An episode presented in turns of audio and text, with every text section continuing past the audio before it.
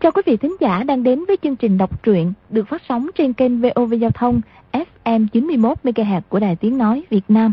Trong chương trình đọc truyện kỳ trước, chúng ta đã theo dõi phần 58 bộ truyện Lộc Đỉnh Ký của nhà văn Kim Dung. Bây giờ, mời quý vị và các bạn đón theo dõi phần tiếp theo của bộ truyện này nhé.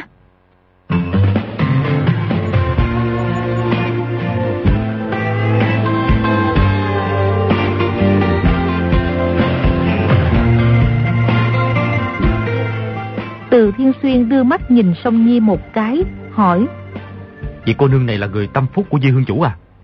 Phải, chuyện gì chúng ta cũng không cần giấu cô ta đâu. Lão ăn mày nói: Vậy cô nương này tuy nhỏ tuổi nhưng lòng trung thành khó có người bạc được. Mới rồi nếu không phải cô ta xả thân dốc lòng cứu chủ thì hai mắt của huynh đệ đây không giữ được rồi. Di Tiểu Bảo kéo tay Song Nhi nói: Đúng rồi, may mà cô ta cứu ta.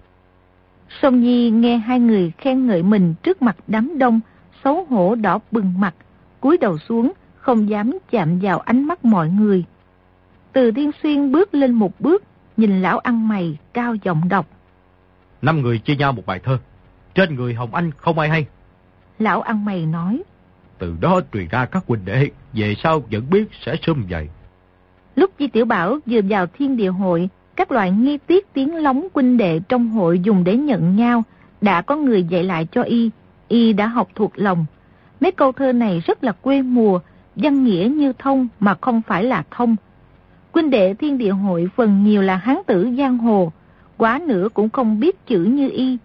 Nếu tiếng lóng quá sâu sắc thì huynh đệ trong hội làm sao nhớ được. Lúc ấy nghe lão ăn mày đọc câu thơ nhận nhau, bèn đọc theo: Vừa tới học môn kết đệ huynh, hôm nay thề nguyện tỏ lòng thành. Tùng bách hai cây chia tả hữu, ở giữa hồng hoa kết nghĩa định. Trung nghĩa dưới thềm huynh đệ hợp, trong thành điểm tướng trăm vạn binh. Phúc đức canh đền cùng thể ước, phản thanh phục minh ta Hồng Anh. Huynh đệ là Di Tiểu Bảo, hiện làm hương chủ Thanh Một Đường. Thỉnh vấn cao tính đại danh của huynh trưởng, hiện thuộc đường nào, giữ chức vụ gì? Huynh đệ là Ngô Lục Kỳ, hiện là Hồng Kỳ Hương Chủ Hồng Thuận Đường. Hôm nay được gặp gỡ Di Hương Chủ và các vị huynh đệ, thật mười phần vui mừng. Mọi người nghe người này là thiết cái Ngô Lục Kỳ nổi tiếng thiên hạ, đều vừa sợ vừa mừng, nhất tề cung kính làm lễ. Bọn Từ Thiên Xuyên đều tự thông tính danh, nói rất nhiều câu, ngưỡng mộ đã lâu. Ngô Lục Kỳ làm tới chức đề đốc Quảng Đông, tay cầm binh quyền một tỉnh. Năm xưa được Tra Y Hoàng khuyên bảo, mang chí phản thanh phục minh, ngầm gia nhập Thiên Địa Hội, giữ chức Hồng Kỳ Hương Chủ Hồng Thuận Đường. Thiên Địa Hội rất chú trọng chữ Hồng, một là vì niên hiệu của Minh Thái Tổ là Hồng Vũ, hai là vì chữ Hồng là chữ Hán, bỏ đi chữ Thổ. Ý tứ là nói người Hán mất hết đất đai, bị giặc hồ xâm chiếm. Huynh đệ trong hội tự xưng là Hồng Anh, ý là nói không quên nhà Tiền Minh, quyết tâm khôi phục đất cũ. Hồng Kỳ Hương Chủ hoàn toàn không phải là hương chủ chính thức, cũng không thống lĩnh huynh đệ bản đường, nhưng địa vị cao hơn hương chủ chính thức, là chức phận được 10 phần tôn sùng trong hội, chỉ sau có Tổng Đà Chủ. Việc Ngô Lục Kỳ và Hồng Kỳ Hương Chủ của Thiên Địa Hội vô cùng bí mật, ngay cả bọn Từ Thiên Xuyên, Tiền lão bản cũng không được biết. Ngô Lục Kỳ kéo tay Di Tiểu Bảo cười nói: Di Hương Chủ cười đi dân Nam làm việc, đối phó với thằng giặc tháng giang Ngô Tam Quế. Tổng Đà Chủ truyền lệnh sai huynh đệ 4 tỉnh Quảng Đông, Quảng Tây, Vân Nam, Quý Châu tùy cơ ứng biến. Ta vừa nhận được lệnh đã phái mời huynh đệ đắc lực tới Vân Nam, ngấm ngầm giúp đỡ. Có điều Di Hương Chủ xử trí rất ổn thỏa, các vị huynh đệ trong Thanh Một Đường lại rất tài năng, mọi việc đều biến nguy thành thiên. Hồng Thuận Đường bọn ta không giúp được gì. Mấy hôm trước nghe nói Di Hương Chủ và các huynh đệ tới Quảng Tây, huynh đệ bèn cải trang tới đây để gặp gỡ các vị. À, thì ra là vậy. Ân sư ta lão nhân gia người chiếu cố vậy, Ngô Hương Chủ một phen hảo ý, huynh đệ ta vô cùng cảm kích. Đại danh của Ngô Hương Chủ bốn bể không ai không biết, thì ra là huynh đệ trong hội. Đó đúng là kêu quan quát, nhĩ tưng tưng, rất là nổi tiếng. Thật ra tên họ Ngô Lục Kỳ hôm nay y mới nghe thấy lần đầu, nhưng thấy bọn Từ Thiên Xuyên đều tỏ vẻ kính trọng, mừng rỡ hiện ra mặt, bèn thuận miệng nói thêm vài câu. Ngô Lục Kỳ cười nói: Vì huynh đệ đâm chết gian thần đạo bái, đó mới gọi là bốn bể không ai không biết. Mọi người đều là anh em nhà ha, không cần nói những câu khách khí như vậy. Ta đắc tội với bọn thị vệ thuộc hạ của Di Hương Chủ, mới mời được ngươi tới đây, xin tha lỗi cho. Ôi, cái bọn đầy tớ túi cơm giáo á hả, thua tiền và giở trò lưu manh. Ngô đại ca cho chúng nếm mùi đau khổ, giáo huấn chúng, dạy cho chúng trở đi đánh bạc phải có quy củ. Huynh đệ còn đa tạ ngươi nữa kìa. Ngô Lục Kỳ hô hô cười rộ, mọi người ngồi xuống. Ngô Lục Kỳ hỏi chuyện dân nam, Di Tiểu Bảo tóm tắt kể lại. Ngô Lục Kỳ nghe nói đã có được bằng chứng xác thực về việc Ngô Tam Quế tạo phản, trong lòng cảm mừng, luôn miệng khen ngợi nói: "Thằng gian tặc này giấy quân tạo phản, nhất định đánh vào Quảng Đông, lần này đại chiến với y một trận, đợi lúc đánh đổ được thằng đại gian tặc xong, chúng ta sẽ kéo quân lên phía Bắc, đánh vào Bắc Kinh." Trong lúc trò chuyện, Hương chủ gia hậu đường Mã Siêu Hưng đã được tin tìm tới, chào hỏi Ngô Lục Kỳ, tự nhiên là một phen thân thiết. Nói tới những chuyện mới đồi trong sòng bạc, Ngô Lục Kỳ ngoác miệng ra chửi Phùng Tích Phạm, nói y ngấm ngầm tập kích, thật là hèn hạ, nhất định phải đánh nhau với y một trận. Di Tiểu Bảo nói tới việc Phùng Tích Phạm định giết Trần Cận Nam ở Bắc Kinh. Ngô Lục Kỳ đưa tay đập mạnh xuống bàn đánh bạc một cái, nói: "Nói như vậy thì chúng ta phải tính y ở đây. Một là để trả thù cho quan phu tử, hai là để trừ đi một mối họa tâm phúc cho Tổng Đà Chủ, ba là cũng có thể trả thù mối nhục bị ám toán hôm nay." Y nhất sinh ít gặp địch thủ, lần này lại bị Phùng Tích Phạm khống chế không động đậy gì được, quả thực vô cùng tức giận. Mã Siêu Hưng nói: "Lý Tự Thành là thằng đại phản tặc, hại chết thiên tử Sùng Trinh. Nếu y đã tới Liễu Châu thì chúng ta cũng không thể khinh dị tha y." Thiên Địa Hội trung thành với nhà Minh, Sùng Trinh bị Lý Tự Thành bức bách thắt cổ ở Môi Sơn, Thiên Địa Hội tự nhiên cũng coi Lý Tự Thành là kẻ thù. Di Tiểu Bảo nói: "Trịnh gia Đài Loan kéo cờ Đại Minh, thằng tiểu tử Trịnh Khắc Sảng ấy đã đi cùng đường với Lý Tự Thành, vậy thì y cũng trở thành phản tặc. Chúng ta một là không làm, hai là làm thì không thôi, cũng tính y luôn đi, để trừ một mối họa tâm phúc cho Tổng Đại Chủ." Mọi người ngớ mặt nhìn nhau, đều không lên tiếng. Thiên Địa Hội là bộ thuộc của họ Trịnh ở Đài Loan, không ngại gì giết Phùng Tích Phạm, nhưng không thể giết Trịnh nhị công tử, huống chi mọi người trong lòng quang minh. Chứ Di Tiểu Bảo muốn giết Trịnh Khắc Sảng, có 99 phần là nhân diệt công làm chuyện riêng. Ngô Lục Kỳ bèn nói qua chuyện khác, hỏi về lai lịch bọn bạn xấu đầu đà. Di Tiểu Bảo trả lời qua loa, chỉ nói hai người bạn đầu đà và Lục Cao Hiên là bằng hữu trên giang hồ, mình có ơn với hai người, vì thế hai người rất trung thành với mình. Ngô Lục Kỳ rất khâm phục lão già nhà quê tự giải khai quyệt đạo, nói: "Huynh đệ bình sinh rất ít khâm phục người khác, nhưng vị nhân huynh ấy võ công cực kỳ cao minh, huynh đệ tử thẹn là không bằng. Trong võ lâm kẻ có công phu như thế chỉ lơ thơ có vài người, thế mà nghĩ tới kỹ lui vẫn không nhớ ra là ai." Mọi người bàn bạc một lúc, Mã Siêu Hưng phái huynh đệ bản đường đi điều tra nơi trú ngụ của bọn Lý Tự Thành, Phùng Tích Phạm, một mặt trị thương cho ba người bọn Phong Tế Trung, Quyền Trinh và Song Nhi. Di Tiểu Bảo hỏi Song Nhi theo mình trên đường thế nào. Nguyên là sau khi nàng lạc Di Tiểu Bảo trên núi Ngũ Đài, tìm kiếm khắp nơi, về sau hỏi thăm hòa thượng chùa Thanh Lương, biết y đã về Bắc Kinh, lúc ấy cũng tới Bắc Kinh. Người Di Tiểu Bảo sai đi báo tin cho nàng tự nhiên là không gặp được. Lúc ấy Di Tiểu Bảo lại đã đi xuống Nam, nàng lập tức đuổi theo, chưa ra khỏi địa giới tỉnh Hà Bắc đã đuổi kịp. Nàng là một đứa nhỏ nên còn có suy nghĩ khác, sợ Di Tiểu Bảo làm quan lớn cho người thác đác, không cần mình hầu hạ nữa, nên không dám ra mặt gặp gỡ, lấy trộm một bộ quần áo của quân sĩ Kiêu Kỳ Doanh, trà trộn trong Kiêu Kỳ Doanh, đi theo tới tận dân Nam Quảng Tây. Đến lúc gặp nguy hiểm trong sòng bạc, A Kha muốn đâm mù mắt Di Tiểu Bảo, lúc ấy nàng mới xông ra cứu. Di Tiểu Bảo trong lòng cảm kích, ôm chặt lấy nàng, hôn khẽ lên má nàng một cái, cười nói: "A đầu ngốc, làm sao ta lại không cần cô hầu hạ chứ? Ta suốt đời này đều cần cô hầu hạ, trừ phi tự cô không muốn hầu hạ ta, muốn đi lấy người khác thôi." Song Nhi vừa vui mừng vừa xấu hổ, đỏ bừng mặt nói: Không, ta không đi lấy người khác đâu."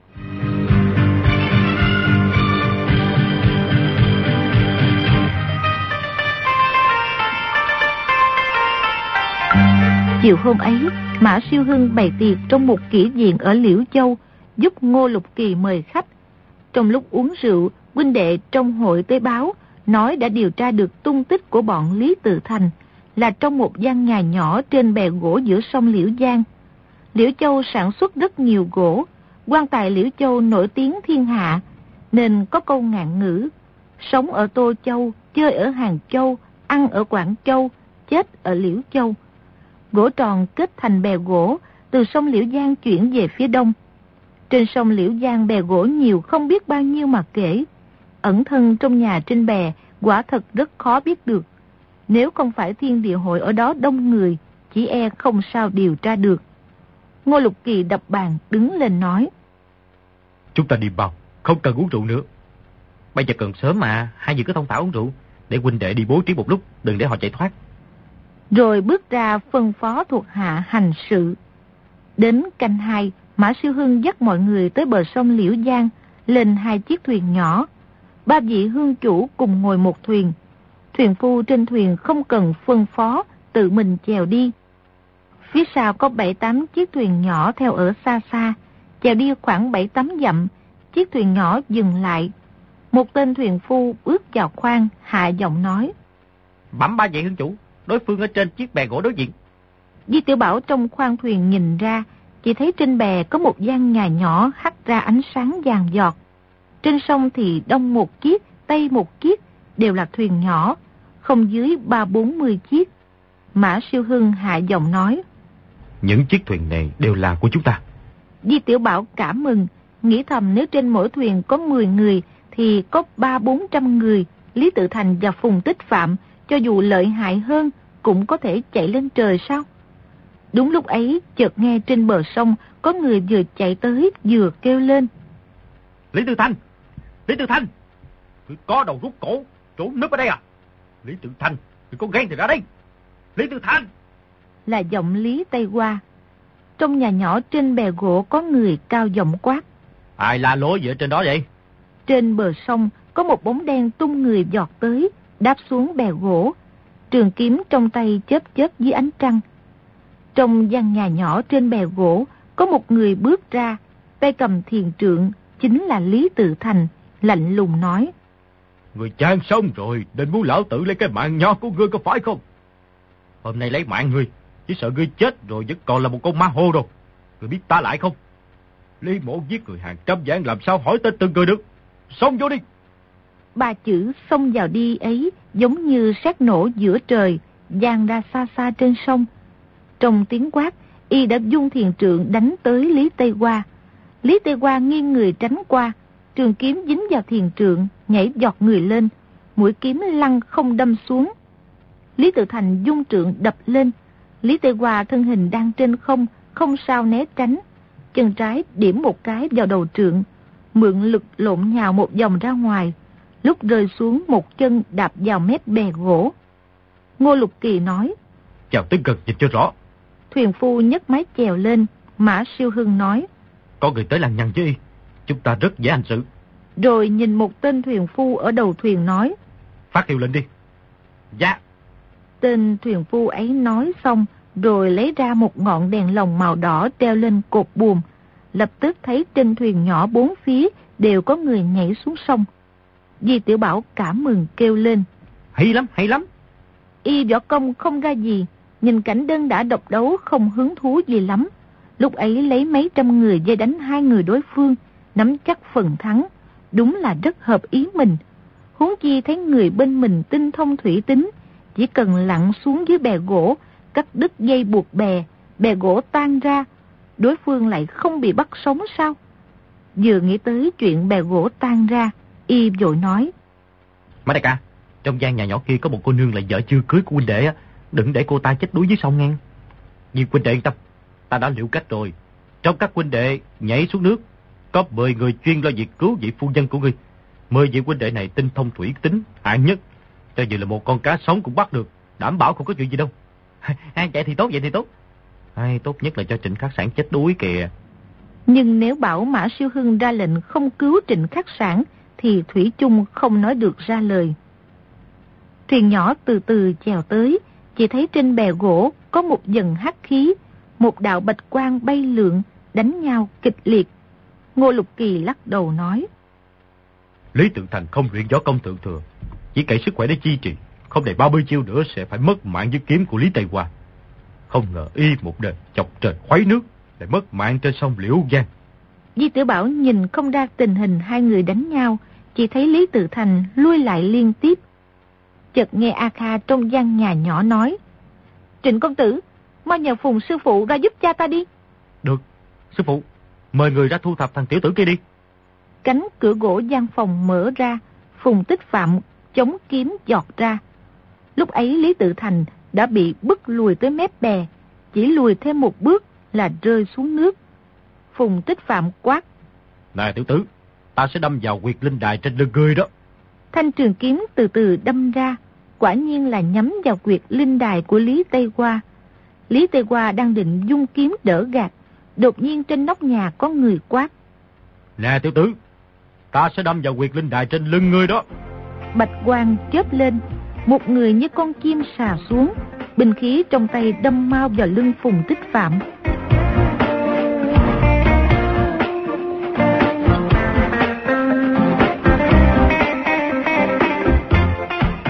Mọi người đều cảm thấy bất ngờ, không ai nghĩ tới chuyện có người khác mai phục trên nóc nhà. Phùng Tích Phạm không kịp tấn công Lý Tây Hoa, nghiêng người dung kiếm lại gạt binh khí của đối phương ra. Keng một tiếng, tiếng ong vang rền không dứt. Người kia trong tay cầm một thanh đơn đao, binh khí giao nhau, hai người đều lùi một bước. Phùng Tích Phạm quát: Người nào? Người kia cười nói: Ta nhận ra ngươi là bán kiếm hữu quyết Phùng Tích Phạm, ngươi lại không nhận ra ta. Bọn Di Tiểu Bảo lúc ấy đều đã nhận ra, người kia mặc quần áo vải, đầu bịch khăn trắng, mang thắt lưng vải xanh, chân đi hài cỏ, chính là lão nhà quê tự giải khai quyệt đạo trong sòng bạc lúc ban ngày. Chắc y bị Phùng Tích Phạm ám toán, trong lòng không chịu nổi, nên tới rửa cái nhục một nhát kiếm ấy. Phùng Tích Phạm lạnh lùng nói: Thân thủ của các hạ như thế thì chắc không phải là bọn vô danh, tại sao lại giấu đầu lòi đuôi, lén lén lút đút như vậy? Lão nhà quê nói: Cho dù là bọn vô danh cũng còn hơn bán kiếm hữu quyết. Phùng Tích Phạm cả giận, dùng kiếm đâm ra. Lão nhà quê đã không né tránh, cũng không đón đỡ, nhấc đao chém thẳng xuống đầu Phùng Tích Phạm. Nhìn thoạt qua giống như lối đánh lưỡng bại câu thương, nhưng thật ra nhát đao ấy ra sao tới trước, mau lẹ phi thường. Phùng Tích Phạm mũi kiếm còn cách đối phương dài tấc, thì thanh đao của đối phương đã tới giữa đầu. Trong lúc hoảng sợ, vội vàng nhảy qua bên trái, lão nhà quê vung đao quét ngang ra chém vào hông y. Phùng Tích Phạm dựng kiếm lên đỡ, thanh đơn đao trong tay lão nhà quê đột nhiên nhẹ nhàng chuyển hướng, chém vào vai trái y. Phùng Tích Phạm nghiêng người tránh qua, đánh trả một kiếm. Lão nhà quê vẫn không đỡ gạt, dùng đao chém vào cổ tay y. Hai người qua lại ba chiêu, lão nhà quê kia là công ba chiêu, y tướng mạo trung hậu chất pháp, có ba phần ngu ngốc, nhưng đao pháp lợi hại tàn độc, trong võ lâm quả rất ít thấy. Ngô Lục Kỳ và Mã Siêu Hưng ngấm ngầm khen lạ. Phùng Tích Phạm đột nhiên quát: Khoan đã! Rồi nhảy ra hai bước nói: Té ra tôn giá là Bách Thắng, đánh thì đánh, đánh nhiều làm gì? Rồi sấn vào dù chém luôn ba đao. Phùng Tích Phạm lại càng không rảnh để nói, chỉ đành trổ hết tinh thần, thấy chiêu chiết chiêu. Kiếm pháp của Phùng Tích Phạm thành tựu cực cao, lúc ấy ngưng thần tiếp chiến. Lão nhà quê kia không chiếm được thượng phong, hai người đao kiếm thoát nhanh thoát chậm, có lúc kín đáo như liên châu chạm nhau mấy mươi lần, có lúc thì xoay bước quay người, không chạm vào nhau một cái. Bên kia Lý Tự Thành và Lý Tây Hoa vẫn ác đấu không ngừng. Trịnh Khắc Sảng và A Kha đều cầm binh khí đứng bên cạnh Lý Tự Thành, chờ cơ hội giúp đỡ. Lý Tự Thành một ngọn thiền trượng múa lên, lực đạo cương mãnh. Lý Tây Hoa kiếm pháp tuy tinh diệu nhưng nhất thời cũng không vào gần được. Đánh đến lúc hăng, Lý Tây Hoa đột nhiên tay chân co lại, lăn tròn một vòng tới cạnh chân đối phương. Mũi kiếm chênh chết dựng lên chỉ vào bụng dưới Lý Tự Thành quát: Hôm nay còn sống được sao? Chiêu ngọa dân phiên này tương truyền là tuyệt chiêu của lãng tử Yến Thanh hảo hán Lương Sơn Bạc thời Tống truyền lại. Tiểu kỹ khéo léo nhưng mau lẹ vô cùng, địch nhân không sao đề phòng. A Kha và Trịnh Khắc Sảng giật nảy mình, nhưng khi phát giác ra thì Lý Tự Thành đã bị khống chế, không sao cứu kịp. Lý Tự Thành đột nhiên trợn mắt quát lớn. Mọi người đều bị tiếng quát làm chấn động, trong tai ong. Hoài thế của tiếng quát này quả như sét nổ. Lý Tây Hoa giật mình, trường kiếm rơi khỏi tay. Lý Tự Thành chân trái phi ra, đá y lộn nhào một vòng. Đầu ngọn thiền trượng đã kề vào ngực y, đè y xuống bè gỗ, không sao động đậy. Sự thay đổi thế thắng bại chỉ xảy ra trong chớp mắt. Nhìn thấy Lý Tự Thành chỉ cần ấn thiện trường xuống thì Lý Tây Hoa xương ngực đều gãy, tim phổi đều nát, không thể sống được. Lý Tự Thành quát: Nếu ngươi đầu hàng thì sẽ tha mạng cho ngươi. Mau giết ta đi, ta không thể trả thù cho cha, thì còn mặt mũi nào sống trên đời. Lý Tự Thành cười dài một hồi, nói: Tốt lắm. Hai tay đang định giận kình lên thiền trượng ấn xuống, chợt một ánh trăng vàng giọt từ sau lưng chiếu tới, soi lên mặt Lý Tây Hoa. Chỉ thấy y vẻ mặt bình hòa, thoáng nét cười cợt, không hề có ý sợ sệt. Lý Tự Thành trong lòng hoảng sợ quát: Ngươi là họ Lý ở Hà Nam phải không? Đáng tiếc là họ Lý chúng ta để nảy ra một gã nhũ phu lòng dạ hẹp hòi với ngươi, không làm nên việc lớn. Lý Giam, Lý công tử là gì của ngươi? Ngươi đã biết rồi, vậy thì rất tốt. Nói xong cười khẽ một tiếng. Lý Tự Thành nhấc thiền trượng lên hỏi: Ngươi là con của Lý huynh đệ, Lý huynh đệ phải không? May là ngươi còn dám gọi cha ta là huynh đệ. Lý Tự Thành thân hình rung lên mấy cái, tay trái đè trước ngực lẩm bẩm: Lý huynh đệ còn lưu lại hậu nhân à? Ngươi là con của Hồng Đương Tử phải không? Lý Tây Hoa thấy ngọn thiền trượng của y đã nhấc lên vài tấc, cao giọng nói: Hạ thủ mau đi, nói nhiều làm gì? Lý Tự Thành lùi ra hai bước, cắm thiền trượng xuống bè gỗ, chậm rãi nói: Ta bình sinh làm chuyện lập lỗi lớn nhất chính là hại chết cha ngươi. Ngươi chửi ta là vũ phu lòng dạ hẹp hòi, không làm nên việc lớn. Không sai, một điểm cũng không sai. Người muốn trả thù cho cha ngươi vốn là chuyện đương nhiên. Lý Tự Thành bình sinh giết người, không sao kể xiết. Trước đây không hề để ý, nhưng giết chết cha ngươi, ta rất hối hận. Đột nhiên, quẹ một tiếng phun ra một búng máu tươi.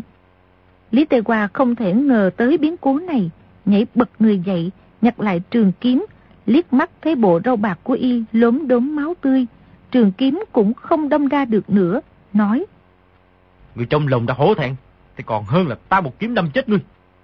Rồi phi thân lên, chân trái điểm vào sợi dây lớn buộc bè gỗ mấy cái đã lên tới bờ, nhô lên hụp xuống mấy cái, đã mất hút trong bóng đêm. A Kha kêu lên: Cha! Bước tới cạnh Lý Tự Thành, đưa tay ra định đỡ y. Lý Tự Thành xua tay, bước tới mép bè gỗ, chân trái đưa ra, thân hình đã chìm vào sông. A Kha la quảng: Cha! Người đừng! Mọi người thấy mặt sông sao động, cho là y nhảy xuống sông tự tử, ai cũng kinh ngạc. Qua một lúc lại thấy đầu Lý Tự Thành dưới sông nhô lên.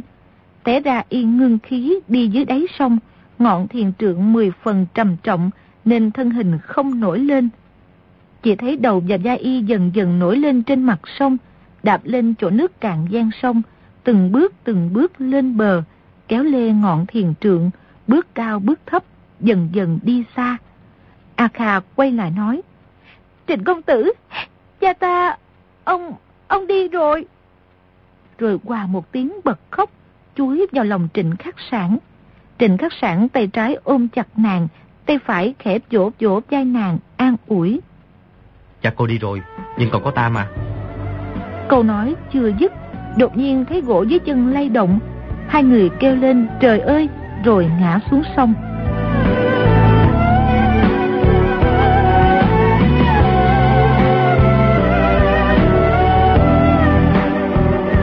Các hảo thủ tinh thông thủy tính trong gia hộ đường Thiên Địa Hội lặn xuống sông, cắt đứt dây buộc bè gỗ. Bè gỗ lập tức tan ra. Phùng Tích Phạm vội nhảy lên, nhắm đúng một cây gỗ lớn, nhẹ nhàng hạ xuống. Lão nhà quê kia đuổi theo, dùng một đao chém vào giữa mặt y. Phùng Tích Phạm một kiếm gạt ra, hai người lại tiếp tục đánh nhau trên cây gỗ. Lần giao đấu này so với việc ra chiêu trên bè gỗ mới rồi còn khó hơn gấp mấy lần. Cây gỗ không ngừng xoay tròn trong nước, đứng chân cố nhiên không vững, lại không thể mượn lực. Phùng Tích Phạm và lão nhà quê đều đứng rất vững vàng, đào tới kiếm ngăn, hoàn toàn không hề chậm lại. Cây gỗ tròn theo dòng nước chảy đi, dần dần ra tới giữa sông. Ngô Lục Kỳ đột nhiên kêu lên. Ây chà, ta nhớ ra rồi. Vì lão huynh này là Bách Thắng Đào Dương Hồ Dật Chi. Tại sao y lại trở thành như thế này? Đuổi theo bao, chờ tuyệt ra đi. Hồ Dật Chi à? Đó không phải là người có ngoại hiệu là Mỹ Đào Dương sao? Người này phong lưu anh tuấn, là võ lâm đệ nhất Mỹ nam tử năm xưa, mà lại cải trang thành một lão nhà quê ngờ nghịch. Di Tiểu Bảo luôn miệng hỏi. Có cứu được vợ ta không vậy hả? Ngô Lục Kỳ trên mặt có vẻ không thích, trừng mắt nhìn y một cái, rõ ràng có ý nói. Bạch Thắng Đào Dương Hồ Dật Chi đang gặp cường địch, nguy hiểm trên mặt nước. Tại sao chúng ta không lập tức xông ra giúp đỡ? Người cứ lo lắng chuyện đàn bà, trong sắc khinh bạn, không phải là hành vi của bậc anh hùng. Mau ra lệnh phái thêm nhiều người, phải cứu bằng được cô đứa kia. Thuyền phu sau lái thuyền ứng thanh dân dạ bước đi. Chợt thấy hai người từ đáy sông nhô đầu lên, kéo A Kha nước chảy ròng ròng lên nói. Đã bắt được người nữ rồi. Kế đó, một người bên trái nắm cổ áo Trịnh Khắc Sảng nhấc lên nói. Người nam cũng bắt được rồi. Mọi người hô hô cười rộ. Di Tiểu Bảo lập tức yên tâm, mặt mày rạng rỡ nói. Chúng ta mau xem vị Bách Thắng Đào Dương kia sẽ bị đánh nhau với bán kiếm hữu quyết là sao. Dưới sự thúc giục của Ngô Lục Kỳ, bốn tay chèo trên thuyền đã mau lẹ chèo thuyền ra chỗ cây gỗ tròn mà Hồ Phùng hai người đang đánh nhau, càng lúc càng tới gần. Dưới ánh trăng vằn vặt, thấy mặt sông có hàng ngàn đạo bạch quang lấp lánh. Hai người vẫn đang đánh nhau. Hai người võ công vốn không phân cao thấp, nhưng Phùng Tích Phạm lúc ban ngày đối chưởng với Phong Tế Trung và Quyền Trinh đạo nhân. Trong đó Phong Tế Trung nội lực rất cao cường, đã cảm thấy khí huyết trong ngực không thông suốt. Lúc ấy giao đấu hồi lâu, càng cảm thấy ngực trái ngấm ngầm đau. Trên cây gỗ xoay tròn không ngừng, ngoài việc tiến lên lui lại một bước nửa bước thì tuyệt nhiên không có chỗ bước dòng. Bách Thắng Đào Dương Hồ Dật Chi đào pháp lại chiêu chiêu hiểm ác, nhát nhát tàn độc, chỉ công không thủ, đao nào cũng như liều mạng, đồng quy ư tận. Lối đánh này nếu là người võ nghệ bình thường sử dụng thì vốn bị coi là vô lại, nhưng Hồ Dật Chi đào pháp tự thành một nhà, tuy nguy hiểm nhưng yên ổn. Y võ công vốn đã tinh kỳ, lại thêm lối đánh lợi hại tàn độc chưa từng có. Phùng Tích Phạm bất giác trong lòng khiếp sợ, lại thấy chiếc thuyền nhỏ chèo tới gần. Trên đầu thuyền có mấy người đứng, liếc mắt một cái đã nhận ra trong đó có lão ăn mày đã gặp trong sòng bạc lúc ban ngày. Hồ Dật Chi quát lớn một tiếng, trái một đao, phải hai đao, trên một đao, dưới hai đao, liên tiếp tấn công 6 đao. Phùng Tích Phạm ra sức đón đỡ, trong lúc vội vàng vẫn đánh trả lại được 2 kiếm. Phòng thủ môn hộ nghiêm mật phi thường. Ngô Lục Kỳ khen. Hảo đao pháp, hảo kiếm pháp. Hồ Dật Chi lại dung đao chém ngang mặt. Phùng Tích Phạm lui lại nửa bước, thân hình ngửa về phía sau tránh khỏi nhát đao ấy. Trường kiếm lay động che chở trước mặt. Lúc ấy chân trái y đã đặt lên chỗ cuối cùng của cây gỗ, sau chân là nước, không thể lùi thêm nửa tấc. Hồ Dật Chi lại chém 3 đao, Phùng Tích Phạm đánh trả 3 kiếm, không lui lại nữa. Hồ Dật Chi quát lớn một tiếng, dùng đao chém thẳng xuống. Phùng Tích Phạm nghiêng người tránh qua, không ngờ nhát đao này của Hồ Dật Chi không hề thu lại, chém thẳng luôn xuống, soạt một tiếng, chém đứt cây gỗ làm 2 đoạn. Chỗ Phùng Tích Phạm đặt chân là phần ngọn cây gỗ. Cây gỗ vừa bị chặt đứt, y a một tiếng, lật người nhảy xuống sông. Hồ Dật Chi thanh cương đao bay ra khỏi tay, phóng vào người y. Phùng Tích Phạm người đang dưới nước, né tránh không tiện, thấy thanh cương đao bay tới, vội phóng trường kiếm ra. Đao kiếm chạm nhau trên không, keng một tiếng, lửa bắn tung tóe, cùng tung ra xa rồi rơi xuống sông. Phùng Tích Phạm hụp xuống nước, không thấy đâu nữa. Hồ Dật Chi thầm hoảng sợ. Người này có ý tính cao cường như vậy, mới rồi nếu mình cùng nhảy xuống sông đuổi theo thì không mắc phải độc thủ quy không xong. Bạch Thắng Đào Dương danh bất hư truyền, hôm nay được thấy thật kỹ. Khiến người ta mở rộng tầm mắt. Mời lên thuyền uống một chén rượu được không? Làm việc. Hồ Dật Chi nói xong rồi nhảy lên thuyền. Đầu thuyền chỉ hơi chìm xuống một chút, chứ thân thuyền không hề lay động. Di Tiểu Bảo không biết cái nhảy ấy rất khó, nhưng bọn Ngô Lục Kỳ, Mã Siêu Hưng đều rất khâm phục. Ngô Lục Kỳ vòng tay nói: Tại hạ là Ngô Lục Kỳ, vị đây là Mã Siêu Hưng huynh đệ, vị này là Di Tiểu Bảo huynh đệ, bọn ta đều là hương chủ Thiên Địa Hội. Hồ Dật Chi giơ ngón tay cái lên nói: Ngô huynh, ngươi là người trong Thiên Địa Hội, chuyện ấy bí mật tới mức nào? Nếu tiết lộ phong thanh thì tính mạng cả nhà mà khó mà giữ được. Hôm nay vừa gặp nhau, ngươi lại không giấu giếm gì huynh đệ, hào khí như vậy, thật khiến người ta khâm phục. Nếu không tin được Bách Thắng Đào Dương, thì huynh đệ há lại không trở thành kẻ tiểu nhân ti bỉ sao? Hồ Dật Chi cảm mừng, nắm chặt tay y nói: Nhiều năm nay huynh đệ ẩn ẩn trồng rau, không hỏi han tới chuyện giang hồ, không ngờ hôm nay lại được kết giao với một người bạn tốt là thiết cái Ngô Lục Kỳ. Nói xong, dắt tay nhau vào khoang, y chỉ khẽ gật đầu với Mã Siêu Hưng, Di Tiểu Bảo một cái, hoàn toàn không đếm xỉa gì tới.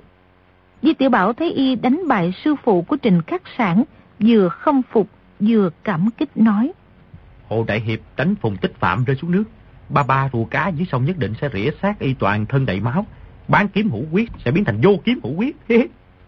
Vì hương chủ, bản lĩnh giao xuất sắc của người cũng không kém đâu. Câu này vốn có ý châm chọc, cười y võ công không ra gì, chỉ võ việc gieo xúc sắc đánh lừa bọn dê đực. Di Tiểu Bảo lại không thấy trái tai mà lấy làm đắc ý, cười nói: Bản lĩnh so bài của Hồ đại hiệp cũng thuộc loại nhất lưu cao thủ. Hai chúng ta mà liên thủ làm cái đã thắng gã lùng mập kia được không ít tiền. Nếu Hồ đại hiệp muốn lấy nữa, lúc trở về ta sẽ chia cho ngươi. Lần sau Di hương chủ làm cái, huynh đệ sẽ giúp nhà cái, chứ đánh bạc với ngươi không thua không được. Hay lắm, hay lắm. Hồ Dật Chi uống vài chén rượu nói: Chúng ta hôm nay vừa gặp đã như quen từ lâu, chuyện của huynh đệ thật cũng không dám giấu giếm. Nói ra thật xấu hổ, hơn 20 năm nay huynh đệ rời khỏi giang hồ, ẩn cư ở ngoài thành Côn Minh, chẳng qua chỉ vì một người đàn bà. Trong bài hát của Trần Diên Diên có một câu cái gì đó: Hào kiệt vốn đa tình, đã là anh hùng hào kiệt thì tự nhiên phải đa tình. Ngô Lục Kỳ cau mày một cái, nghĩ thầm: Trẻ con chàng nó bậy bạ, ngươi biết cái gì?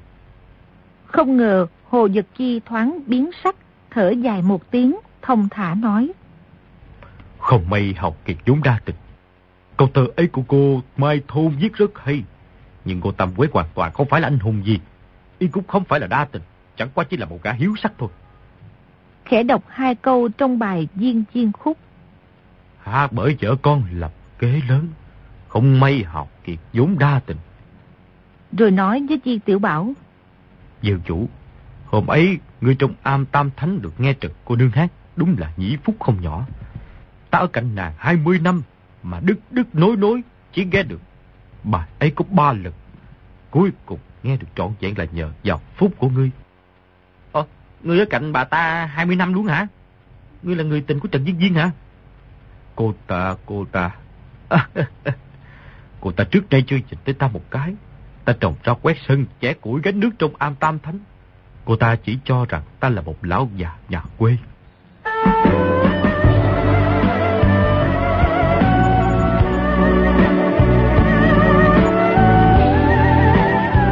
Ngô Lục Kỳ và Mã Siêu Hưng nhìn nhau một cái, đều rất kinh ngạc. Đoán là vị Mỹ Đao Dương này nhất định là say mê nhan sắc của Trần Diên Diên, đến nỗi cam tâm làm nô bộc. Người này võ công cao cường, danh vọng lẫy lừng, năm xưa trong võ lâm đều được tính là nhân vật nhất lưu, mà lại cam tâm tình nguyện đi làm việc luồn cuối như thế, thật khiến người ta không sao hiểu được. Nhìn tới Hồ Dật Chi, thấy y tóc bạc phơ phơ, bộ râu lơ thơ dưới cằm, cũng trắng nhiều đen ít, mặt đầy nếp nhăn, da dẻ đen đủi, có chỗ nào mà nói được một chữ Mỹ. Di Tiểu Bảo ngạc nhiên nói: Hồ đại hiệp, võ công của ngươi cao cường vậy, tại sao không ôm Trần Diên Diên mang đi luôn? Hồ Dật Chi vừa nghe câu ấy, đột nhiên trên mặt thoáng vẻ tức giận, ánh mắt rực lên. Di Tiểu Bảo giật nảy mình, bàn tay lỏng ra, chén rượu nghiêng đi, rượu đổ đầy người. Hồ Dật Chi cúi đầu xuống, thở dài một tiếng nói: Ngày xưa ta ở Thạch Đô Tứ Xuyên, lúc vô ý nhìn Trần Diên Diên một cái, đây cũng là oan nghiệt kiếp trước. từ đó thần hồn điên đảo không thể nhảy ra được. Di Hương Chủ, Hồ Mố là kẻ không ra gì, không có chí khí. Năm xưa lúc Trần cô nương ở trong phủ Bình Tây Dương, thì ta làm giường trong dương phủ trồng hoa dỗ cỏ cho cô ta. Cô ta tới Am Tam Thánh ta cũng theo làm đầy tớ. Ta chẳng mong muốn gì hơn, chỉ mong sớm tối được nhìn trộm cô ta một lần là đã thỏa mãn rồi. Làm sao lại có thể có chút cử động nào đường đột với gia nhân? Vậy thì ngươi thầm yêu bà ta suốt 20 năm luôn mà bà ta không biết. Ta sợ tiết lộ thân phận, Bịch Nhật suốt ngày không dám nói tới ba câu. Trước mặt cô ta lại càng câm nín không nói gì. Trong 20 năm cũng chỉ nói với cô ta 39 câu, cô ta thì nói với ta 55 câu. Trời ơi, ngươi nhớ rõ thiệt nghe. Ngô Lục Kỳ và Mã Siêu Hưng đều cảm thấy mũi lòng, nghĩ thầm y ngay cả hai người trò chuyện bao nhiêu câu với nhau cũng nhớ rõ như thế, quả thật là si tình cực điểm. Ngô Lục Kỳ sợ Di Tiểu Bảo ăn nói bậy bạ làm y thương tâm, bèn nói: Hồ đại ca, chúng ta là người có tính có tình, kẻ có học gió thành ngay gốc. Có kẻ thích uống rượu, thích đánh bạc. Trần Diên Diên là thiên hạ đệ nhất mỹ nhân, người thích thưởng thức sắc đẹp và đối xử cô ta thanh thanh bạch bạch, rất là hiếm thấy. Huynh đệ lớn mật có một câu muốn khuyên, không biết ngươi có vui lòng tiếp nhận không? Xin Ngô huynh cứ nói. Nghĩ Trần Diên Diên kia năm xưa tự nhiên là xinh đẹp không ai sánh bằng, nhưng đến hiện nay tuổi tác đã cao chắc cũng... Hồ Dật Chi lắc đầu liên tiếp, không muốn nghe nữa, nói: Ngô huynh, ai có chí người ấy. Huynh đệ là một thằng ngốc, nếu ngươi coi thường ta thì chúng ta chia tay ở đây thôi. Nói xong đứng lên. Di Tiểu Bảo nói: À, khoan đã Hồ huynh, Trần Diên Diên xinh đẹp không phải là ở nhân gian có được, đúng là tiên nữ trên trời. May mà Ngô Hương Chủ, Mã Hương Chủ đều chưa gặp qua nghe. Nếu không vừa nhìn thấy có quá nữa cũng sẽ cam tâm trồng rau gánh nước cho bà ta. Thiên địa hội của bọn ta thiếu mất hai vị Hương Chủ rồi. Ngô Lục Kỳ chửi thầm trong bụng: Thằng tiểu quỷ này, thuận miệng nó bực. Ta thì đã chính mắt nhìn thấy rồi. Con gái bà ta là A Kha, chỉ có được nửa sắc đẹp của bà ta thôi. Mà không giấu gì ngươi, ta đã quyết định cho dù ngàn đao muôn kiếm tan xương nát thịt cũng phải lấy bằng được của ta. Hôm qua lúc trong sòng bạc của ta muốn móc bắt ta, lòng dạ hung ác ha, thủ đoạn tàn độc mà lão tử cũng không để bụng. Chuyện ấy lão huynh ngươi chính mắt nhìn thấy, không phải trả giá. Hồ Dật Chi vừa nghe thấy lập tức nảy ý cùng bệnh thương nhau, thở dài nói: Ta thấy cô nương A Kha kia đối với huynh đệ tựa hồ có chỗ nước chảy vô tình. Cái gì mà nước chảy vô tình, phải nói là hận ta thấu xương. Hồ đại ca, ngươi đừng có hiểu lầm, ta chỉ thuận miệng chửi thôi, chứ không phải chửi Trần Diên Diên mẹ cô ta đâu ha. A Kha không phải đã hung hãn đâm vào ngực ta một kiếm sao? Về sao lại muốn đâm mù mắt ta? Nếu không phải là ta may mắn, cô ta đã giết chết chồng ruột rồi kìa. Cô ta lại coi cái gã Trịnh công tử Đài Loan, một lòng một dạ muốn làm vợ chồng với y, mà cái gã họ Trịnh kia lại chưa chết đuối với sông cho rồi. Hồ Dật Chi ngồi xuống, cầm tay y nói: Tiểu huynh đệ, cái gọi là tình trên trời không thể cưỡng cầu. Ngươi được gặp A Kha, cô danh phận sư tỷ sư đệ với cô ta đã là có duyên phận, không phải nhất định phải làm vợ chồng với nhau. Ngươi trong đời đã nhìn cô ta nhiều lần, nói với cô ta nhiều câu, cô ta chửi ngươi, đánh ngươi, dùng đao kiếm đâm chém ngươi. Như thế là trong lòng cô ta đã có ngươi, như thế đã là có phúc phận to bằng trời rồi. Lời ngươi nói rất đúng, nếu cô ta không thèm liếc mắt tới ta, chỉ coi như ở trên đời không có ta, thì mùi vị ấy khó mà nếm được. Ta thà bị cô ta đánh mắng, dùng đao kiếm đâm chém, chỉ cần ta không bị cô ta giết chết là được rồi. Nếu bị cô ta giết chết thì cũng rất tốt. Cô ta giết ngươi rồi, trong lòng không khỏi có chỗ xấu hổ. Ban đêm nằm mơ biết đâu lại mơ thấy ngươi, ban ngày rảnh rỗi ngẫu nhiên cũng sẽ nhớ tới ngươi. Như thế không phải là hơn, trong lòng cô ta trước nay vốn không có ngươi sao?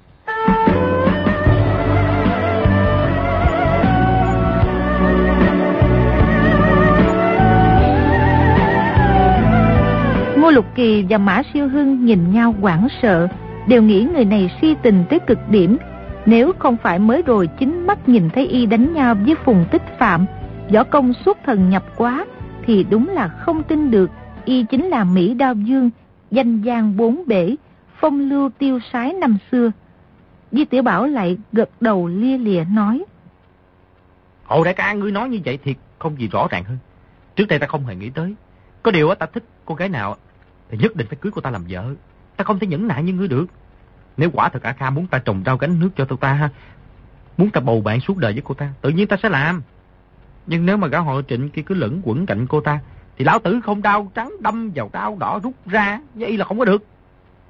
Tiểu huynh đệ, câu ấy không đúng lắm đâu.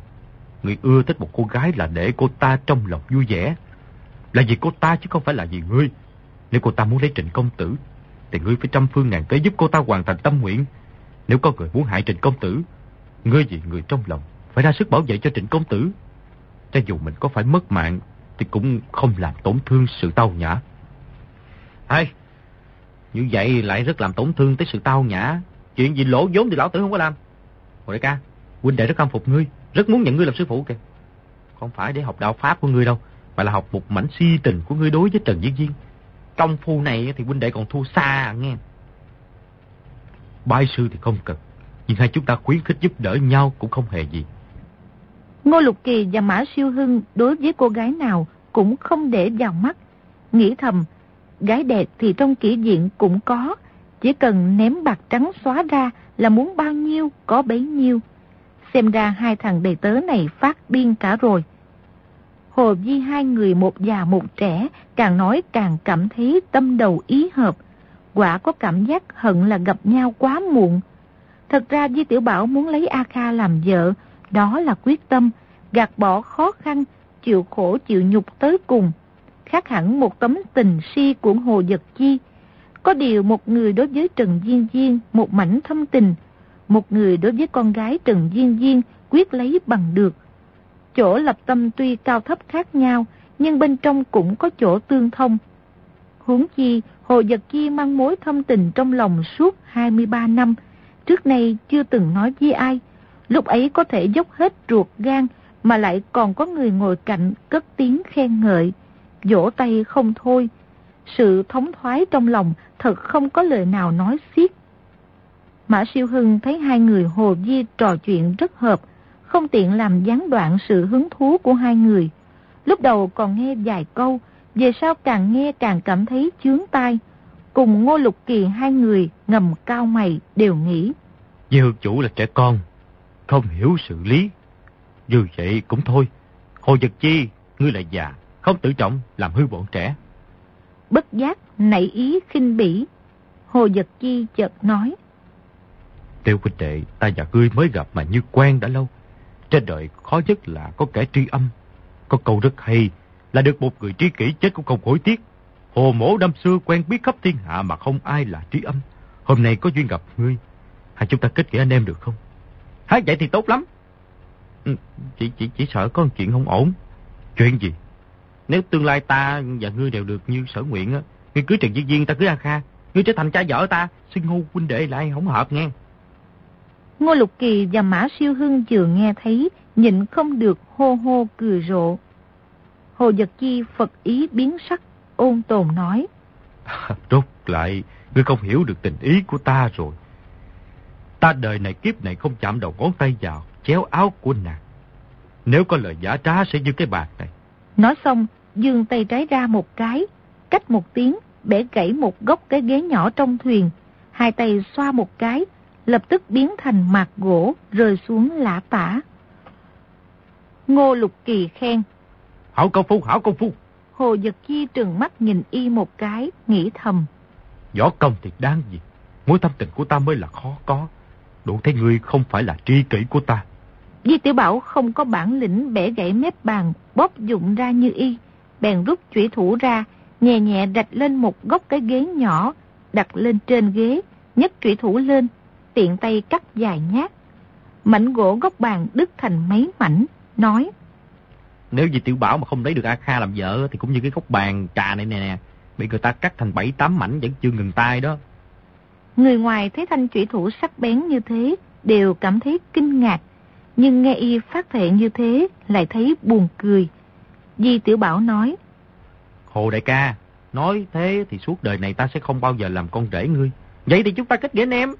Hồ Dật Chi hô hô cười rộ, nắm tay y bước ra đầu thuyền, cùng quỳ xuống dưới ánh trăng sáng, nói, Hôm nay Hồ Dật Chi kết nghĩa anh em với Di Tiểu Bảo, từ nay trở đi có phúc cùng hưởng, có quả cùng chịu. Nếu trái lời thề thì cho ta chết đuối dưới sông. Di Tiểu Bảo cũng nói theo, nhưng câu cuối cùng lại nói là cho ta chết đuối với sông Liễu Giang, nghĩ thầm. Mình thì quyết không có chỗ nào không phải với Hồ đại ca. Có điều đơn giản nhất, có điều gì sai trái thì từ đó mình không tới Quảng Tây nữa. Không thể chết đuối với sông Tiểu Giang, còn với sông khác thì không tính tới nghe. Hai người hô hô cười rộ, dắt tay nhau vào khoang, cực kỳ thân thiết. Ngô Lục Kỳ và Mã Siêu Hưng chúc mừng hai người. Bốn người nâng chén cùng uống. Ngô Lục Kỳ sợ cặp huynh đệ Kim Lan suy tình này lại nói chuyện Trần Diên Diên và A Kha, nghe mà phát chán, bèn nói: Chúng ta về thôi. Được Mã huynh, Diên huynh đệ, ta có một việc muốn xin. Ta muốn đưa vị cô nương A Kha kia về Côn Minh. Mã Siêu Hưng không hề để ý. Di Tiểu Bảo thì giật nảy mình, vội hỏi: Đưa về Côn Minh làm gì? Hôm ấy Trần cô nương và cô gái gặp nhau trong Am Tam Thánh. Tôi hôm ấy liền ngã bệnh, chỉ kêu lên A Kha: A Kha, sao con không tới thăm mẹ? Lại nói: A Kha, mẹ chỉ có một mình con, mẹ nhớ con đến khổ. Ta nghe thấy bất nhẫn nên mới theo được tới đây. Trên đường ta đã khuyên A Kha cô nương trở về bầu bạn với mẹ, nhưng cô ấy nói thế nào cũng không chịu. Chuyện này thì không thể cưỡng ép, nên ta bó tay, không còn cách nào khác, chỉ ngấm ngầm đuổi theo, mong khuyên được cô ta hồi tâm chuyển ý. Bây giờ cô ta bị các ngươi bắt, nếu Mã Hương Chủ bắt cô ta phải đồng ý trở về Côn Minh thăm mẹ mới thả ra, thì chắc cô ta không thể không nghe theo. Chuyện đó tại hạ không có chủ kiến gì, cứ theo ý với Hương Chủ là được. Huynh đệ, ngươi muốn cưới cô ta làm vợ, ngày tháng còn dài, nhưng nếu Trần cô nương ngã bệnh không dậy được, từ đó không bao giờ nhìn thấy mặt con gái nữa. Vậy thì là mối hận suốt đời đó. Giọng nói có vẻ nghẹn ngào. Ngô Lục Kỳ thầm lắc đầu, nghĩ thầm: Người này học khí anh hùng đều đã tiêu ma. Bà má như thế, vì một người ái thiếp của cô Tâm Quế mà điên đảo thần hồn như vậy, há lại là khí khái hảo hán. Trần Diên Diên là một trong những kẻ thủ ác làm mất Giang Sơn và Đại Minh. Lần tới lão tử đem quân đánh tới Côn Minh sẽ một đao giết chết thiện. Đại ca muốn dắt cô ta về Côn Minh cũng được thôi. Có điều không giấu gì đại ca, ta và cô ta cưới xin mai mối hẳn hoi, đã sớm bái đường. Vì làm mai là giao đầu sư tử Ngô Lập Thân trong một dương phủ á, nhưng vợ ta không chịu thành thân với ta, lại muốn cãi giá lấy Trịnh công tử. Nếu cô ta chịu làm vợ chồng với ta thì tự nhiên có thể tha cho cô ta đi. Ngô Lục Kỳ nghe tới đó đùng đùng nổi giận, nhịn không nổi nữa, đập mạnh tay lên bàn một cái, chén rượu bình rượu lập tức đổ nhào, cao giọng nói: Hồ đại ca, Diên huynh đệ, tiểu cô nương này không chịu đi gặp mẹ là điều bất hiếu. Thì đã bái đường với Diên huynh đệ, đã có danh phận vợ chồng lại muốn đi theo gã Trịnh công tử kia là đại bất trinh. Loại con gái bất hiếu bất trinh như thế thì sống trên đây làm gì? Thì dung mạo càng đẹp thì nhân phẩm càng xấu. Ta sẽ đi dặn cổ thị, để người ta đỡ phải nghe thấy bực tức, nhìn thấy nổi giận. Rồi cao giọng thúc giục đà công: Chèo mau lên, chèo mau! Hồ Dật Chi, Di Tiểu Bảo, Mã Siêu Hưng, ba người nhìn nhau thất sắc. Nhìn thấy y oai phong lẫm lẫm, sát khí đằng đằng như thế, gân xanh trên trán nổi lên, tức giận cực điểm, đâu dám khuyên can. Chiếc thuyền dần dần chèo vào bờ. Ngô Lục Kỳ kêu lên: Một nam một nữ kia đâu rồi? Trên một chiếc thuyền nhỏ có người đáp: Nhạc bị trói ở đây. Ngô Lục Kỳ vung tay ra hiệu cho đà công quay đầu thuyền lại, chèo tới gần chiếc thuyền kia. Ngô Lục Kỳ nói với Di Tiểu Bảo: Di huynh đệ, ngươi và ta là huynh đệ trong hội, tình như cốt nhục. Ca ca không nỡ nhìn thấy ngươi lầm lẫn vì sắc đẹp chốn vui một đời. Hôm nay cắt đứt mối quả cho ngươi. Cái chuyện này, chuyện này bàn kỹ lại, còn bàn gì nữa? Nhìn thấy hai chiếc thuyền đã gần nhau, Di Tiểu Bảo lòng như lửa đốt, chỉ còn cách cầu khẩn Mã Siêu Hưng: Mã đại ca, cứ khuyên Ngô đại ca một câu coi. Gái đẹp trong thiên hạ rất nhiều, cứ để cho ca ca lo. Đảm bảo tìm được cho ngươi một người vợ xứng ý thỏa lòng là được. Cần gì phải lưu luyến cái loại con cái hèn hạ như vậy? Di Tiểu Bảo mặt mày rầu rĩ nói: Cái chuyện này... Đột nhiên ào một tiếng, một người nhảy bật lên giọt qua thuyền đối diện, chính là Hồ Dật Chi. Chỉ thấy y lẻn vào khoang thuyền, nhảy ra phía sau lái, trong tay đã ôm một người, thân pháp vô cùng mau lẹ, lập tức nhảy luôn lên bờ, nhô lên hụp xuống vài cái, đã ra ngoài mấy mươi trượng. Thanh âm từ xa vang tới: Ngô đại ca, Mã đại ca, vì huynh đệ quả thật rất xin lỗi, sau này sẽ tới cửa thỉnh tội, để các vị tùy ý trách phạt. Tiếng nói xa dần nhưng trung khí sung mãn, vẫn nghe thấy rất rõ. Ngô Lục Kỳ vừa ngạc nhiên vừa tức giận, đang định nhảy lên đuổi theo, nhưng thấy Hồ Dật Chi đã đi xa rồi, chợt xoay chuyển ý nghĩ, không kìm được, ôm bụng bò ra cười. Di Tiểu Bảo vỗ tay khen hay, đoán là Hồ Dật Chi đã ôm A Kha chạy đi, tự nhiên sẽ đưa nàng về gặp Trần Diên Diên.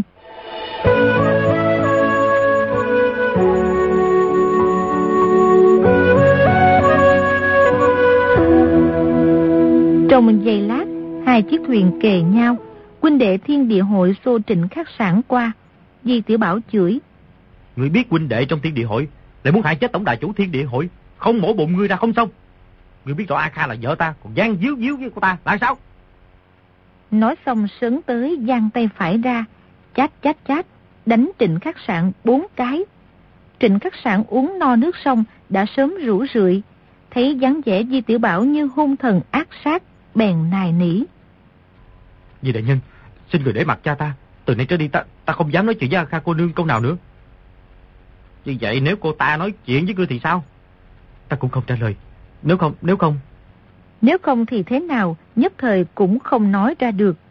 Di Tiểu Bảo nói: Ta cứ cắt cái lưỡi ngươi đi, cho ngươi muốn nói chuyện với A Kha cô nương cũng không được. Nói xong, rút chủy thủ ra quát: Há miệng ra! Ta quyết không nói chuyện với cô ta là được, chỉ cần nói một câu thì ta là quân rùa đen khốn kiếp. Di Tiểu Bảo sợ Trần Cận Nam trách phạt, cũng không dám giết y thật, nói: Bây giờ trở đi nghe, ngươi mà dám vô lễ với tổng đại chủ và huynh đệ Thiên Địa Hội ha, là dám giở trò khốn nạn với vợ ta hả? Định cho ta một sừng hả? Lão tử sẽ cắt cái đầu gian phu nhà ngươi. Rồi nhấc thanh chủy thủ lên khẽ ném xuống, thanh chủy thủ cắm phập vào dáng thuyền. Trịnh Khắc Sảng vội nói: Không dám nữa mà. Di Tiểu Bảo quay qua Mã Siêu Hưng nói: Mã đại ca, y là do gia hậu đường của ngươi bắt được, xin ngươi phát lạc đi. Quốc tính gia anh hùng thế nào mà lại có cháu nội không ra cái gì? Ngô Lục Kỳ nói: Người này về Đài Loan ắt sẽ làm khó tổng đại chủ, chẳng bằng cứ một đao chém thành hai đoạn, vĩnh viễn không còn hậu họa. Trịnh Khắc Sảng cả kinh vội nói: Không đâu, ta về tới Đài Loan sẽ xin cha ta phong tước cho Trần Vĩnh Hoa, Trần Tiến Sinh, phong làm quan to. Tổng đại chủ ta cưng à. Rồi hạ giọng nói với Ngô Lục Kỳ: Người này là công tử của Trịnh Dương gia, nếu chúng ta giết đi, chỉ sợ sẽ làm tổng đà chủ mang tiếng giết chủ. Thiên Địa Hội là do Trần Vĩnh Hoa dân lệnh Trịnh Thành Công sáng lập. Trần Vĩnh Hoa là thủ lĩnh Thiên Địa Hội, nhưng vẫn là thuộc quan của Thiên Bình quận Dương ở Đài Loan. Nếu huynh đệ trong hội giết con Diên Bình Dương, thì Trần Vĩnh Hoa tuy không có mặt, vẫn không khỏi bị liên lụy. Ngô Lục Kỳ ngẫm nghĩ thấy không sai, đưa hai tay ra kéo một cái, bứt hết dây trói Trịnh Khắc Sảng, nhấc y lên quát lớn: Cút đi! Rồi ném y lên bờ. Trịnh Khắc Sảng lập tức như đàn dân giá vũ bay ra, đè đè kêu mấy tiếng trên không. Nghĩ là ngã cái này nhất định phải gãy xương đứt gân, nào ngờ mông đập xuống đất, lại là một khoảnh cỏ mềm. Tuy bị chấn động toàn thân đau rần, nhưng chưa bị thương, lồm cồm bò dậy, vội vàng chạy đi.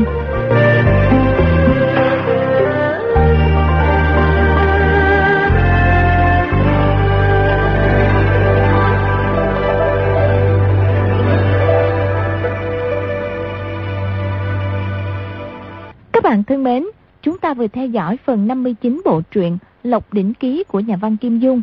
Mời quý vị và các bạn đón theo dõi phần tiếp theo của bộ truyện này, cũng sẽ được phát sóng vào đêm mai trên kênh VOV Giao thông FM 91MHz của Đài Tiếng Nói Việt Nam. Bây giờ thì nhóm thực hiện chương trình xin phép nói lời chào tạm biệt và hẹn gặp lại.